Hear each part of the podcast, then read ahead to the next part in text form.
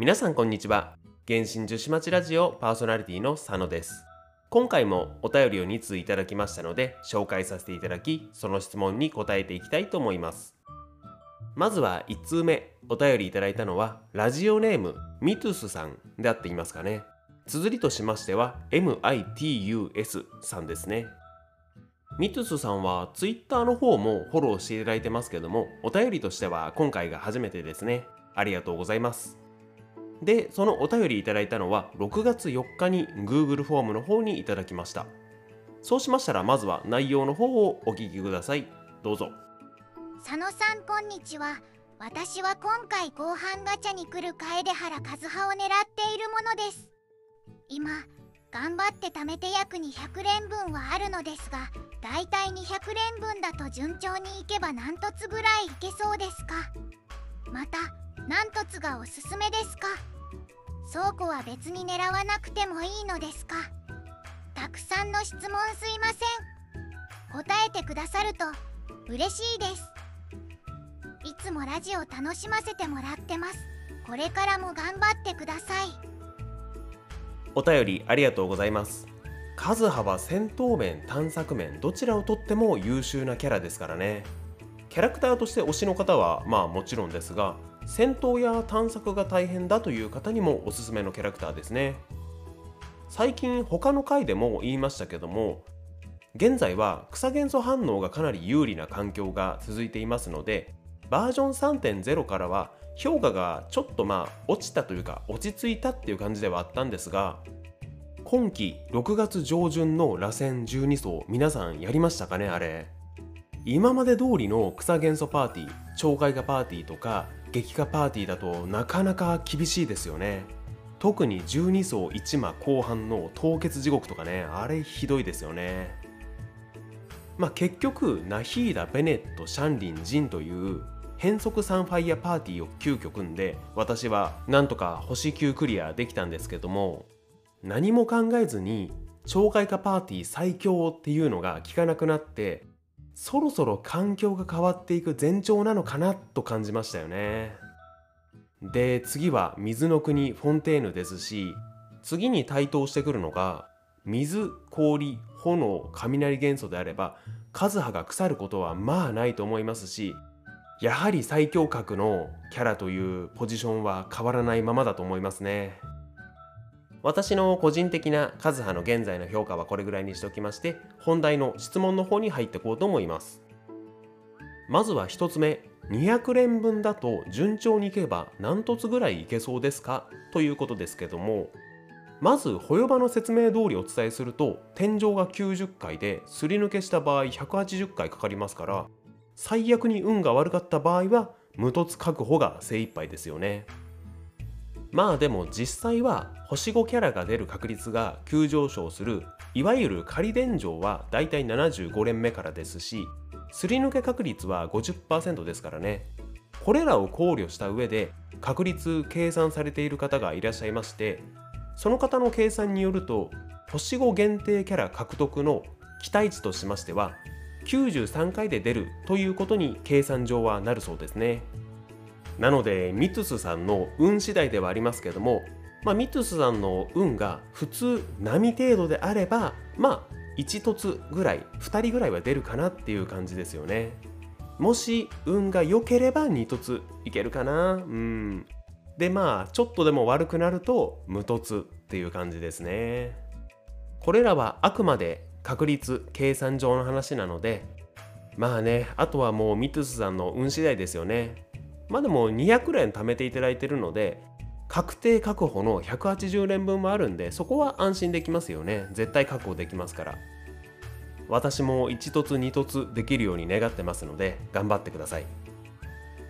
続きまして2つ目の質問としましてはまあ1つ目の質問と続いてる感じなんですけども何凸がおすすめですか？ですね。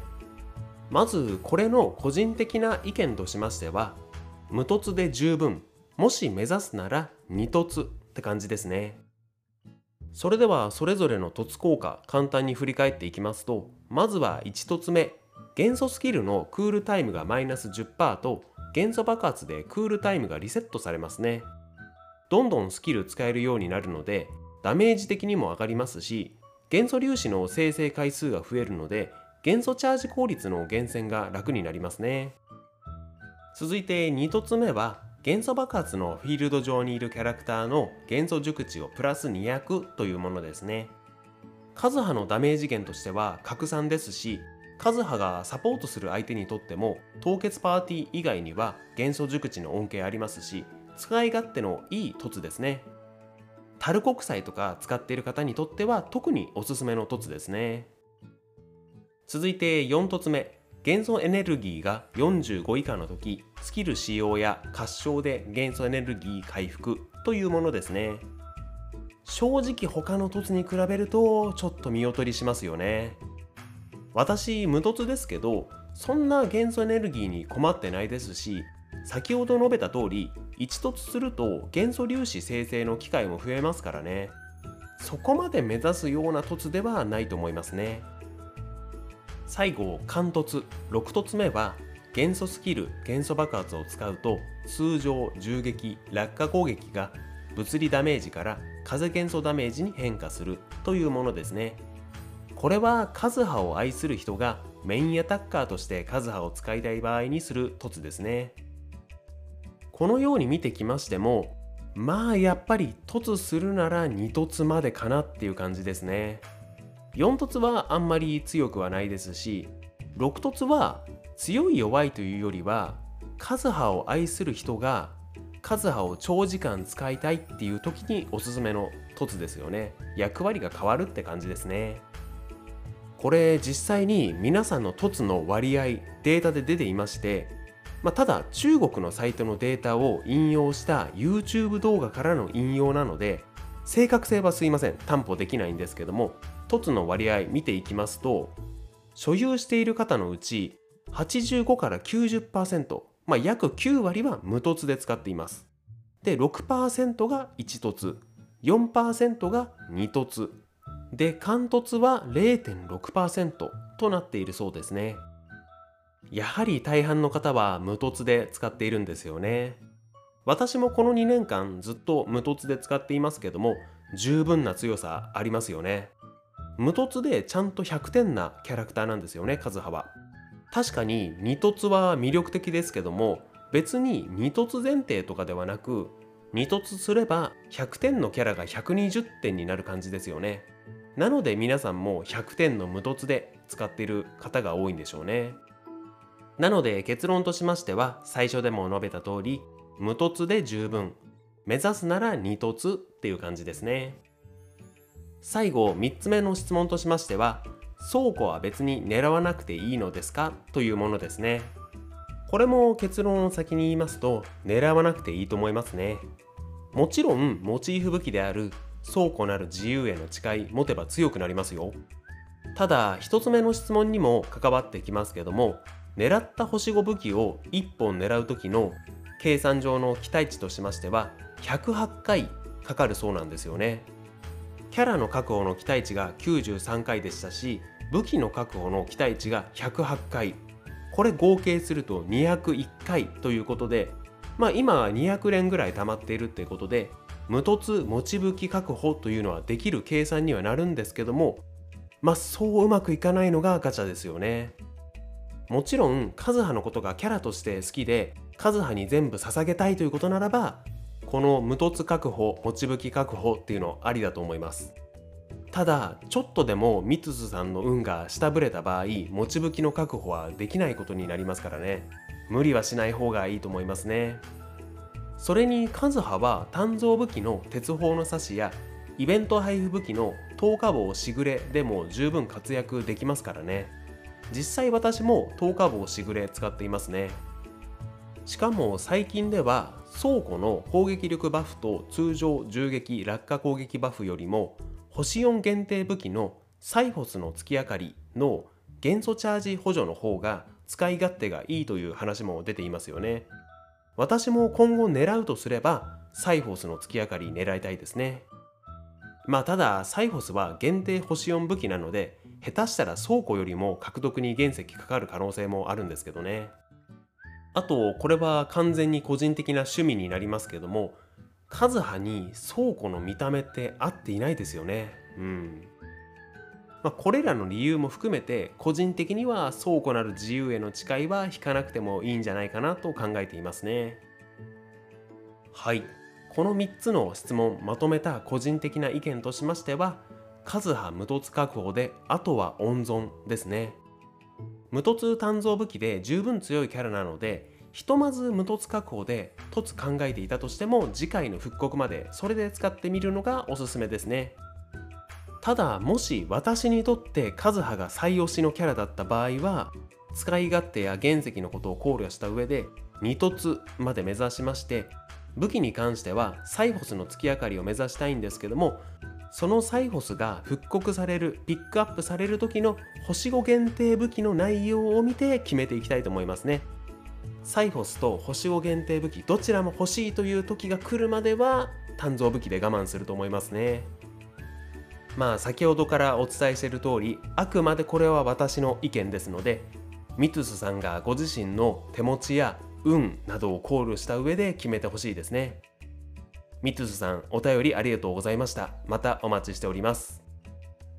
そして今回のアンケートとしましては途中でデータで出しましたけどもあれが本当に合っているのか確認してみたいと思いますのでカズハを所持していますかまたは何凸ですかというものにしたいと思います。ご協力お願いいたします。続いてお便りいただいたのはラジオネームなおみさんですね。こちらも初のお便りですね。ありがとうございます。お便りいただいたのは6月7日に Google フォームの方にいただきました。で今回は取り上げてほしいテーマとしていただきましてそのテーマがナヒーダ八重美子との相性ということでした。結論から言うとかなり相性はいいですよね。衝撃化パーティーを組むと強いですね。まあナヒーダがすごいんで相性いいキャラがナヒーダにとってはすごく多くいるんですけどね。ナヒーダのスキルって印がついた敵に元素反応をきっかけに連動した複数の敵にダメージを与えるというものなので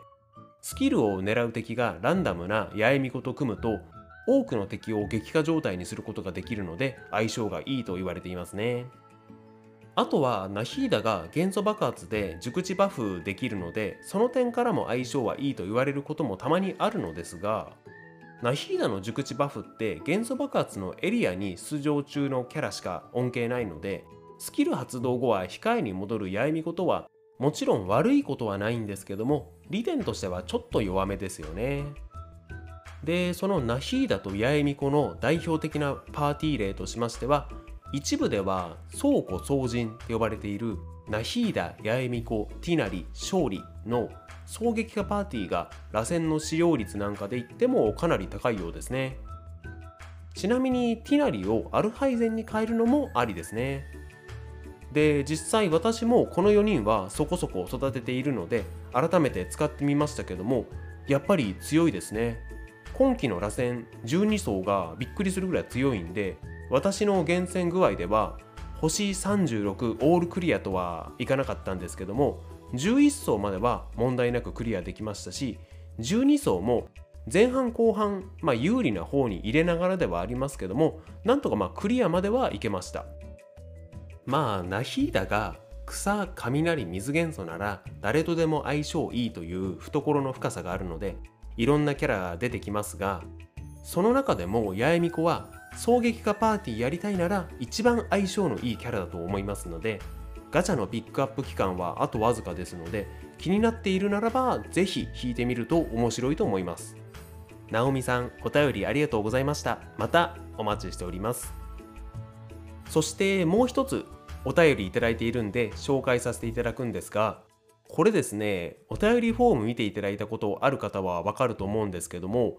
必須選択肢としてですね紹介していい内容は紹介せずラジオネームと届いたことだけ紹介していい。紹介しないでほしい。の3つを必須選択肢として設定しているんですね。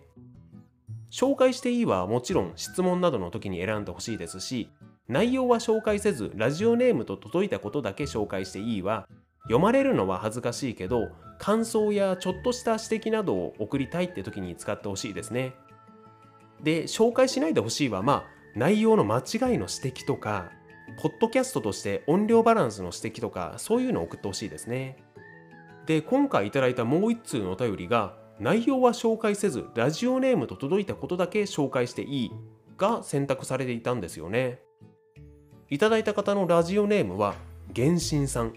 まさかの公式か？まあそれは置いといて内容がですね教えてほしいって感じなんですけど、まあ、もしそうだった場合は申し訳ないんですけどもこれがまあ実際紹介していいものなのかどうかっていうのがちょっと分かりづらいものなのでもう一度ですね紹介していいよにチェックして送っていただきたいですね。ね実際そのまま紹介できれば30秒ぐらいですぐ紹介できるものなんですけどもすいませんがお手数だと思うんですけどもよろしくお願いします。すいません。以上連絡事項でした。そして最後これは Spotify の方にコメントいただいた内容ですね。こちらも合わせて紹介させていただこうと思います。前回の旅人とパイモンの会話集9選にいただいたコメントですね。いただいたのは一般旅人かっこ荒滝屋特別顧問さんですね。いつもありがとうございます。そうしましたらコメントの方をまずお聞きください。どうぞ。あまりゲーム内でキャラクターのボイスを聞くことがないのでこういった回はとてもありがたいです。旅人との会話ではないですがバージョン2.7のイベントでの荒滝あれは神でイットとパイモンの絡みもとても面白かったですね。追記佐野さんの早口言葉は100点中75点ほどでしょうか。ちなみに自分もやってみましたが自己採点で3点ってところですね。笑い。まずあまりゲーム内でキャラクターのボイスを聞くことがないのでこういった回はとてもありがたいです。この部分に関してはある意味私の想定通りですね。原神のサイドストーリーなど細かいところは気になるけども原神を開いてる間やってる間はなかなか読む気にはならないっていう場合はやっぱり多いですよね。私自身もそうなんですけどもただ移動中など耳は開いているっていう方に向けていいんじゃないかなというか私自身欲しいなと思って始めたのが最初なんですよね。そして2.7のイベントでの荒滝あれは神イベイットとパイモンの絡みに関しては双眼鏡園だの魔人任務干渉剣路解析のことかもしくは荒滝極上生成合庫大体点のことですよね。多分魔人任務ですけど剣路解析のことをおっしゃっているんじゃないかなと思うんですけどあれですね実際テーマイベントの名前も剣路解析だったんですよね。なのでどこからどこまでがテーマイベントでどこからどこまでが魔人任務の内容だったのか実際私もよく分かってないんですよね。おそらくストーリー的なところは全部魔人任務で今も残っていると思うんですけどもあれはごちゃごちゃになりましたよね。でも神イベでしたよね。イットが途中まではいつもの感じでパイモンと漫才してて面白いんですけどね最後の方では映画版ジャイアンバリの伝説任務版イットが出てきてかっこよかったですよね。剣の解析は魔人任務なので今でもできるので、まあ、ネタバレは控えますけど素晴らしいストーリーですよね。でもしかしたら新たき極上生成豪語大祭典の方かもしれないんですけどもあれはある意味安定の「イット!」であれも面白かったですよね。招待状からして面白かったですもんね。どちらにせよいいイベントでしたね。あと追記の部分早口言葉の部分に関しては非常に高い点数つけていただいて光栄ですね。あれでも何回か撮り直してますからね。まあもちろんあの部分に関しては一本撮りはしてるんですけども普段はですね一本通して録音なんて絶対できないので一文読んだら確認して撮り直してって感じでやってるんですよね。まあ、滑舌悪いのは編集中何度も自分の声聞いている私自身が最も分かっているんですけども、まあ、今回もずっとミットスさんって若干甘噛みしながら言ってますしね。まあそんな中いつも聞いていただいている皆さんには本当感謝してますね。ありがとうございます。今回はこれで以上になります。今回のようにお便りいただいたらその質問など答えさせていただきますしコメントなども紹介させていただきますので皆さんよければ概要欄に Google フォームのリンクと Twitter へのリンク貼ってますのでそちらからご意見ご質問ご感想などありましたら送っていただいてあとは Spotify 限定にはなりますけどもコメント欄もありますのでそちらにご記入の方よろしくお願いいたします。それではお疲れ様でした。